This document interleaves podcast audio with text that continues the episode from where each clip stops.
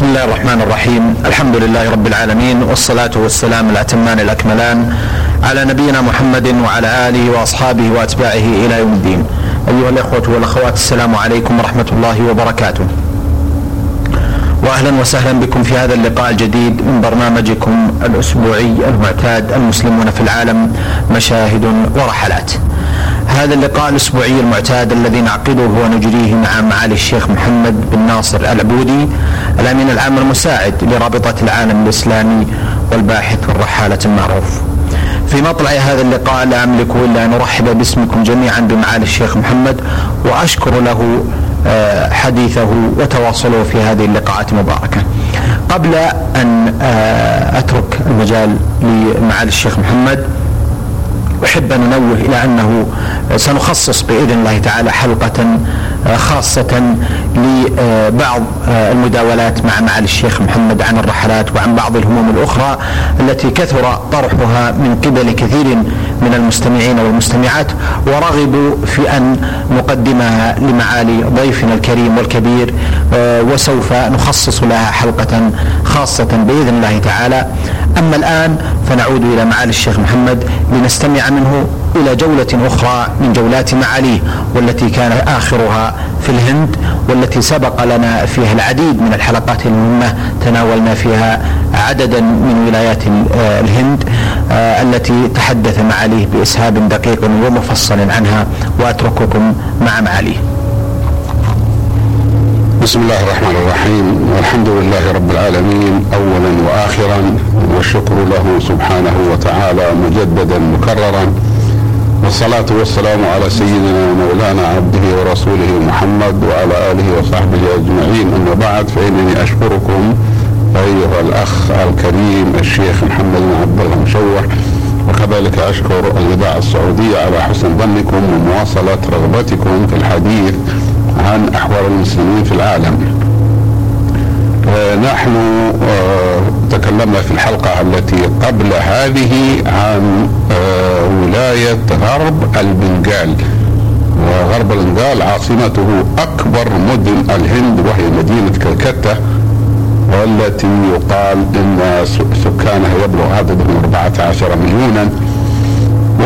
ولا لن أكرر ما ذكرته في الحلقة السابقة ولكنني قلت أنني في آخر ما تكلمت عليه كنت أبحث عن الشيخ عين الباري. الشيخ عين الباري هو رئيس جمعية أهل الحديث في الهند وهو عين الباري العاليائي العاليائي نسبة إلى الكلية العالية.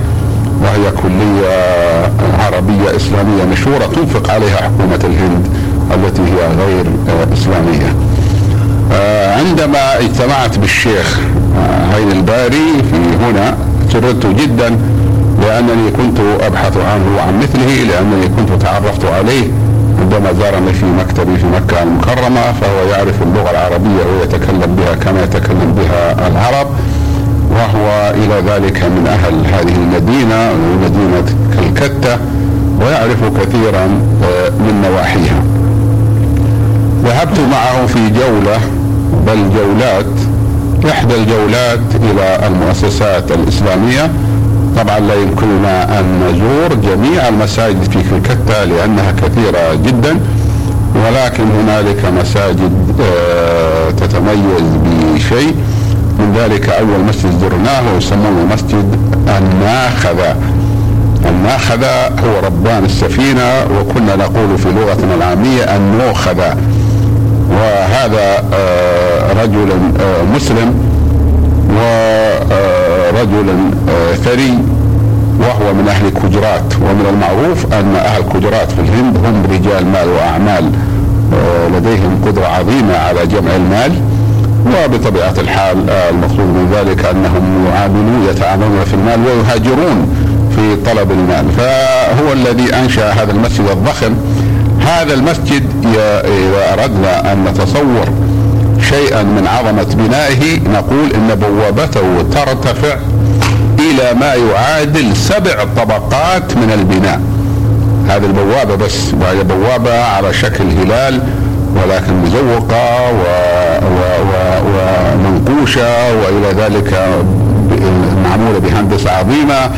المسجد يتألف من ثلاث طبقات. نحن في وسط النهار في عندما زرناه في نحو الساعة الحادية عشرة فوجدنا في إمامه الشيخ محمد صابر في مكتب في المسجد. والمسجد واقع وسط السوق الرئيسي بل الأسواق الرئيسية. هو على شارع تجاري والشارع التجاري تحف به وتحيط به من أكثر الجوانب شوارع آه، أو أسواق تجارية.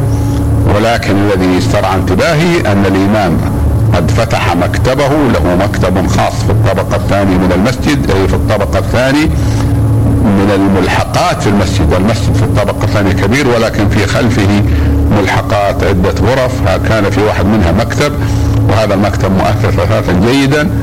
ورأيته قد جلس فقلت له من أجل آه، ماذا أنت تجلس في وقت غير وقت الصلاة؟ قال هذا المسجد في السوق ويأتي المسلمون يستفتون فنحن لا نريد أن نسهل عليهم لأن من يريد يستفتي في أمر من أمور الدين لا يحتاج مثلا إلى أن يأتي من بيته في خارج وقت السوق فيأتي إلينا ونفتي. قلت له جزاكم الله خير وهذه فكرة جيدة. وحبذا لو كان في كثير من المساجد الكبيرة في البلدان الإسلامية مكتب فيه شخص مفتي مؤهل.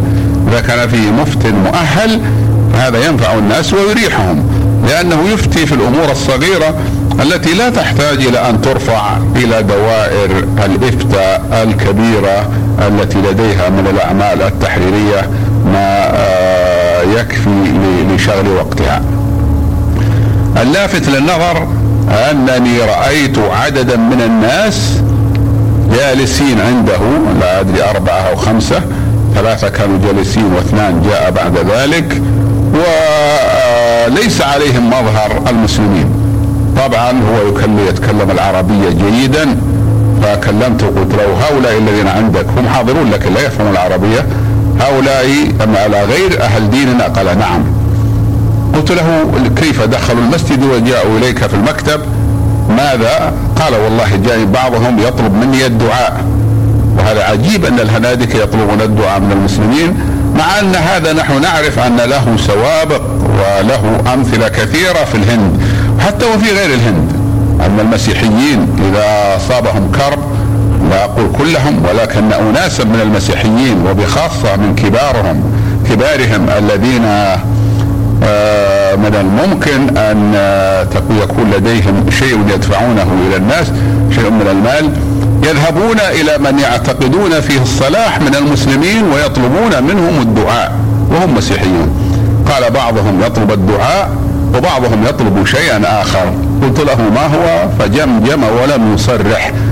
وعندما خرجت قلت لمرافقي الشيخ عبد العين الباري يا شيخ آه ما هو الشيء الذي لن يصرح به قال يأخذون تمايم من المسلمين. يعني المسلم يكتب ورقة فيها آيات من القرآن أو أدعية أو ما أشبه ذلك فيجعلها على هيئة حرز ويأتي الهنادك ويشترون هذه الحروز من إمام المسجد أو من الشيخ الذين يعتقدون فيه الصلاح ويعلقونها على أنفسهم أو على أطفالهم. طبعا لا نريد نقول أن جميعهم يعملون ذلك ولكن هذا الذي حصل وهذا الذي أنا رأيته. آه المسجد ضخم جدا ولذلك لم أستغرب حينما سألت الإمام وقلت له كم عدد الذين يصلون الجمعة عندك؟ قال في العادة لا يقلون عن خمسة وعشرين ألف مصل. خمس وعشرين ألف يصلون في هذا المسجد. أنا لم أستكثر ذلك لأنني كنت قد قمت بجولة قبل الوصول إلى المسجد على الأسواق المحيطة به ووجدت أن معظم أهل الحوانيت إن لم نقل معظم فإن كثير من أهل الحوانيت مظاهرهم مظاهر المسلمين. علما بأن هنالك أناس من المسلمين لا تعرفهم أنهم مسلمون إلا بعد أن تسألهم وتكلمهم.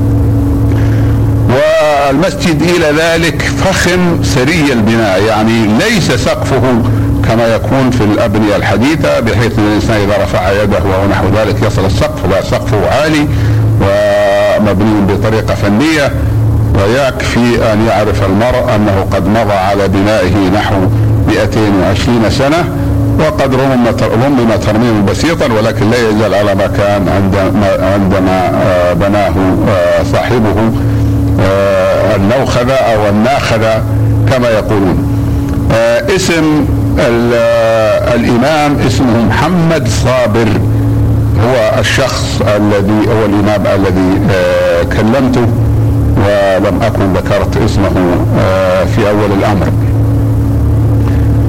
فقلت له كم يصلي عندكم في في الأوقات العادية التي هي خارج يوم الجمعة؟ يعني غير يوم الجمعة الصلوات اليومية المعتادة. قال ما بين 2000 إلى 3000 أيضا لم أستكثر ذلك لكثرة المسلمين. قال إلا الفجر فإن الصلاة فيها قليلة المصلين فيه عددهم قليل. قلت له لماذا؟ قال لأن المسلمين الذين في السوق.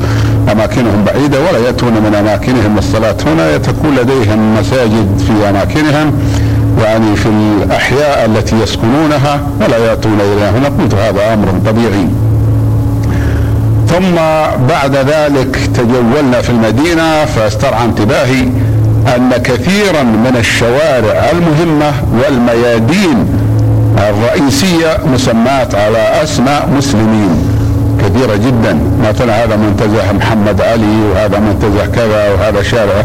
كل أسماء إسلامية ليس كل الشوارع في المدينة الشوارع الإسلامية لكن التي رأيتها كلها أسماء إسلامية وأنا أتخير ذكر الأسماء الإسلامية ولا أذكر الأسماء غير الإسلامية لأنني من طبيعتي ومن طبيعة كل مسلم أن يهتم بأمر المسلمين. وبعد ذلك آه، زرنا آه، مسجد أهل الحديث. واسمه كما كتبوا عليه لافتته لافتة مسجد أهل الحديث نور علي لين.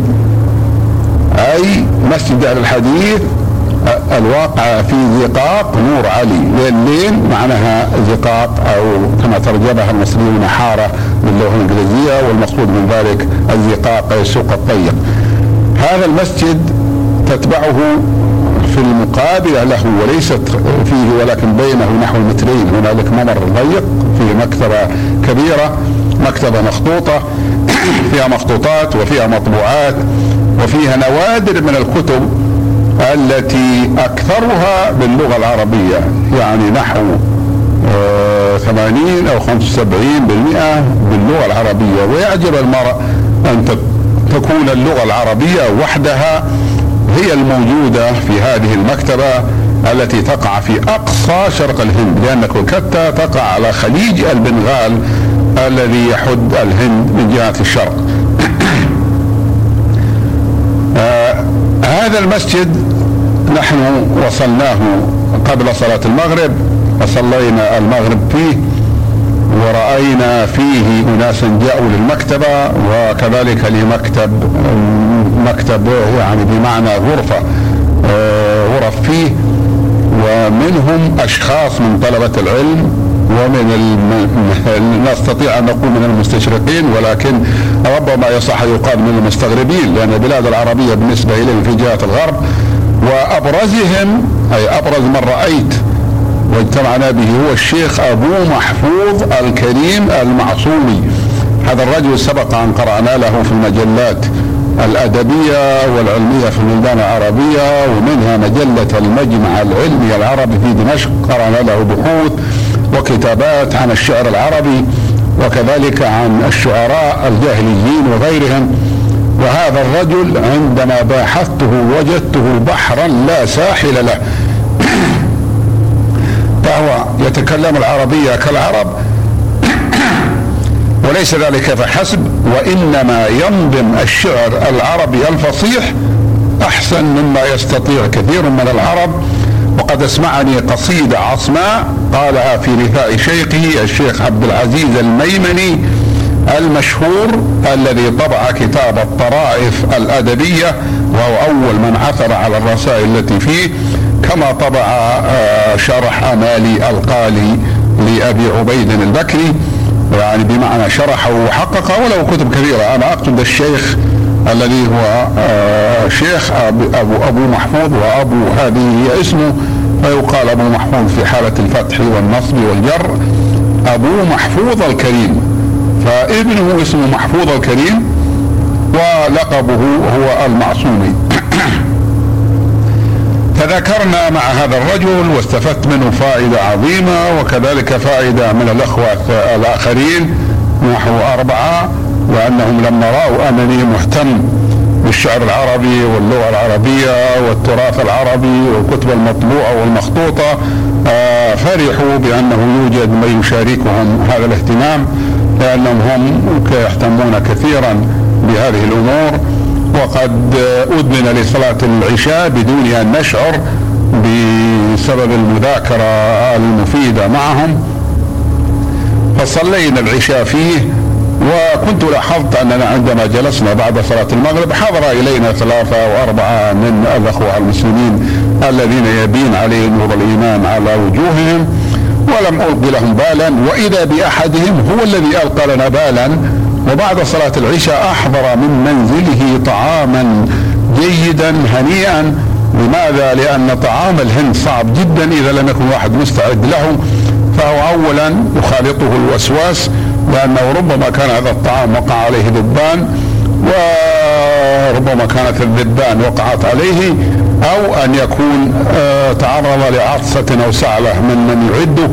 فيجد الإنسان حرج في أن يأكل بعض الطعام ونحن نأكل لأن لا يمكن أن نموت جوعا. ولكن هذا الرجل رجل سري ونظيف وأحضر طعاما يكفي لعشرة. فأكلت منه بعد صلاة العشاء بنحو نص ساعة وأكل منه جميع طلبة العلم الموجودين. ومعي أيضا مرافقي الذي لازمني جزاه الله خيرا وهو عين الباري. ومعنا إمام المسجد كان حضر. كل هذا من أحد الإخوة وبدون أن يقول إنني سوف أحضر طعاما ربما كان أخبر الموجودين لكن هذا لم يخبرني وبعد صلاة العشاء انصرفت آه، مسرورا بهذه الجلسة العلمية المفيدة أحسنتم معالي الشيخ. آه، معالي الشيخ محمد آه، خلال زيارتكم تلك من هذه الولاية لابد وان هناك العديد من المشاهدات العامة التي وقفتم عليها. هل يمكن أن نفيد ونسمع الإخوة من المستمعين والمستمعات شيئا من تلك المشاهدات؟ نعم أنا لا أستطيع أن أقول إن لدي فضولا آه، في الحصول على في الحصول على المعرفة لأن الحصول على المعرفة لا يعد فضولا ولكن آه، طبيعتي أن أبحث عن مشاهدة الأشياء الغريبة والأماكن السياحية فمن الغرائب أننا آه، قبل السفر بيوم حان موعد الغداء فسألت الإخوة ما هو الطعام ما هو المطعم النظيف الجيد الذي هم مطاعم المسلمين. فقالوا لي كل المطاعم التي فيها لحم هي مطاعم للمسلمين. لأن الهنادك لا يفتحون لا يبيعون اللحم وكذلك دينهم يحرم عليهم أكل اللحم ولكن جمهورهم الآن صاروا يأكلون لحم الغنم. وبدون لحم البقر. قلت له أنا أريد ما تيسر. قالوا لا تجد إلا لحم الغنم. قلت هذا جيد. فذهبنا إلى آه، آه، مطعم آه، هناك. وهذا المطعم اسمه مطعم الرامشية. وقد حاولت أن أعرف معنى الرامشية فلم أجد أحدا من أهل البلد يعرف معناها. فذهبت إليه ولكنه مطعم للمسلمين وأهله مسلمون ومعروف. عندما دخلنا إليه وجدنا القاعات فيه جميع الموائد فيها مليئة وهي قاعات واسعة. ومن الغريب العجيب الذي لا أعرف أن له نظيرا في العالم ولم يصادرني في العالم أنك تجد على المائدة التي عليها الآكلون تجد وق... تجد قد وقف على أن بعضهم قد وقف عليها. ينتظر أن ينتهي الآكل حتى يحل محله. فتصور أنني أنا في آخر الأمر عندما دخلت المطعم الثاني هذا لم أستطع أن أجد لي مكان كان أحدهم واقفا على رأسي وأنا آكل. يخشى إذا ابتعد عني أن يأتي غيره فيجلس في محله. انتظرت أنا وصديقي عبد أنا أنا وصديقي عين الباري حتى نجد مكانا لأنني أنا تعودت على الأماكن في البلدان العربية في أوروبا أن الإنسان لا يجلس على مائدة مشغولة. ولكن كان الناس يأتون إلى الموائد المشغوله إذا كان بقي فيها كرسي خالي ويجلسون ولا أحد يقول لهم شيء. لكن أين الكرسي الخالي وسط هذه الموائد ذهب الأخ آه عين الباري إلى مدير المطعم وهو جالس يحاسب الناس يأخذ النقود ومشغول. قال له يا أخي هذا أخينا مسلم عربي ويريد أن يأكل ولم يجد مكان ولم يستطع. ابحث عن مائدة لي أنا وياه. فنظر إليه بسراب وقال أنت ترى كيف؟ هل تريد أن أخرج الناس وهؤلاء عملائي وزبائني الذين يأتون إلي؟ فوقفنا نحو ساعة إلا ربع ولم نستطع أن نجد كرسيا واحدا على مائدة مشتركة والموائد عليها في الغالب أربعة كراسي وبعضها عليها ستة. فركبنا التاكسي مرة ثانية وتركنا مطعم الرامشية إلى مطعم اسمه مطعم صابر. صاحبه اسمه محمد صابر وذهبنا إليه وعندما أتينا إليه وجدنا الحال مثل هذا أو أسوأ فسألنا مدير المطعم قال يا أخي نحن صاحبنا سيسافر بعد ساعتين أو ثلاثة ونريد أن نأكل الطعام أن نتغدى فهل عندكم أي مكان حتى على مكتبك تحضر الطعام؟ قال لا على مكتبي لا يمكن كيف أكون؟ قال شوف المائدة الفلانية صاحبها دخل منذ قليل. قف عليها وإذا خلا فيها واحد قف على راسهم أخبر قال فقال لي الشيخ عين الباري هل تستطيع أن تقف؟ قلت والله لا أستطيع أن أقف وأنا أرى الناس حتى طريقتهم في الأكل لا تعجبني لأنهم يحضرون الطعام ثم يمرسونه بأيديهم. الطعام هو الأرز البرياني متخصص المسلمون متخصصون فيه. والرز البرياني هو الأرز المليء بالبهارات الذي فيه لحم الغنم فيأخذون من المرق يحضر لهم مرق ثم يضعون على هذا الرز ثم يمرسونه بأيديهم أي يخلطونه حتى يصير الأرز متماسكا أشبه بقطعة من العجيب من العصيدة ثم يأكلونه. وبعضهم آه نظرا لكثرة الفلفل آه يعطس وبعضهم يكون بعض الماء على وجهه فأنا لا أحب هذا ولكن أنت اذهب. فذهب الرجل وحالما قام الذي انتهى من الطعام جلس في آه، كرسي وأخذ يلوح بعمامته لي لانني بعيد قليل فأتيت وجلست وجلس هو حتى قام شخص آخر. هذا من الزحام العظيم على مطاعم المسلمين في كولكتا ومن الأشياء التي صادفتنا فيها. ثم هنالك آه، أشياء جدية. مثلا ذهبنا إلى المتحف الوطني. وهو متحف غني بالمعروضات لا يتصور المرء انه يوجد مثله في هذه المدينة ولكن يكفي أن تعرف أن كلكتا كانت هي العاصمة الهند في زمن الاستعمار الإنجليزي. فالإنجليز هم الذين آمروها وهو قيل هم الذين أسسوها والواقع أنهم هم الذين أسسوها كمدينة لأنه قيل كان هنالك قرية صغيرة قريبة منها و تضخمت بسرعة حتى صارت أكبر مدن الهند على الإطلاق. دخلنا المتحف ووجدناه عظيما واسعا غنيا بالمعروضات حتى إن فيه موميا مصرية. والموميا آه، كما نعرف هي الجثة المحنطة بطريقة خاصة. هذه الموميا عمرها أكثر من ثلاثة آلاف سنة.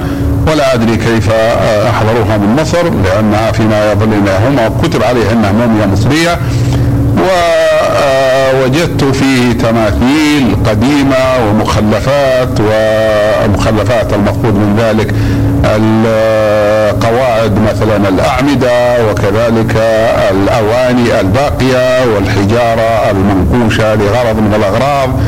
ولاحظت أن فيه هذه المخلفات هي من فترتين رئيسيتين في الهند وهما فترة الفترة اعتناق الدين الهندوكي وهي فترة قديمة ولكن عندما ظهر الدين البوذي انحسرت الهندوكية وقت يعني إلى في وقت من الأوقات ثم بعد ذلك انهزم الدين البوذي وانتقل توطد في الهند الصينية مثل بورما ولاوس وكمبوديا وبالتالي تايلاند. وعادت الهندوكية إلى الهند حتى صار البوذيون لا يؤلفون إلا واحدا أو أقل من الواحد قليلا بالمئة من مجموع سكان الهند. الفترة الهندية منها تماثيل تعد بالمئات إن لم يكن الآلاف منقوشة منذ مئة ألفين سنة وثلاثمائة سنة ولكن يلاحظ المرء ملاحظة عابرة وسريعة أن التماثيل التي خلفها الذين يعتنقون الثقافة الهندوكية أو الدين الهندوكي نجد أنها تماثيل لا تبنى على إرادة الجمال أو على إبراز مفاتن الجسد وإنما هي تماثيل يمكن أن يقال على وجه العموم إنها قبيحة وأنها ترمز إلى غرض من اغراض من الأغراض في نفوس الذين نحتوها. أما تماثيل الفترة البوذية فإنها عكس ذلك تتطلب الجمال وتبرز مفاتن المرأة وغيرها وهذا من اختلاف الفلسفة بين الديانة البوذية والديانة الهندوكية لأن الديانة الهندوكية كما نعلم هي قائمة على إهانة الجسد وعلى التزهيد في الملذات والرغبات حتى إن آه، بعضهم بعض المتمسكين بمذهبهم يشرب بوله يزعم أنه يهين نفسه بذلك ومنهم رئيس وزراء الهند راجندرا براساد الذي قيل إنه ظل آه، نحو ستين سنة يشرب بوله كل صباح. ثم زرنا في كلكتة آه، أماكن آه، سياحية أخرى منها مثلا حديقة الحيوان وهي حديقة لا بأس بها من ناحية الحيوان المعروض فيها ولكنها أقل مما آه، ينبغي أن تكون عليه حديقة في هذه المدينة الكبيرة الضخمة العريقة في الثقافة وإن لم تكن عريقة في التاريخ. أحسنتم معالي الشيخ. آه، في ختام هذا اللقاء آه، توجه بالشكر الجزيل بعد شكر الله سبحانه وتعالى لكم معالي الشيخ محمد على آه، حديثكم المتواصل عن زياراتكم ورحلاتكم المتعددة إلى أنحاء الأرض للتفقد والاطلاع على شؤون وأحوال المسلمين في العالم. أيها الإخوة والأخوات كنا وإياكم في لقاء جديد مع معالي الشيخ محمد بن ناصر العبودي الأمين العام المساعد لرابطة العالم الإسلامي والعلامة والباحث والرحالة المعروف. نلقاكم بإذن المولى على خير في مثل هذا اليوم من الأسبوع القادم وهذه تحية من محدثكم محمد بن عبد الله مشوح. والسلام عليكم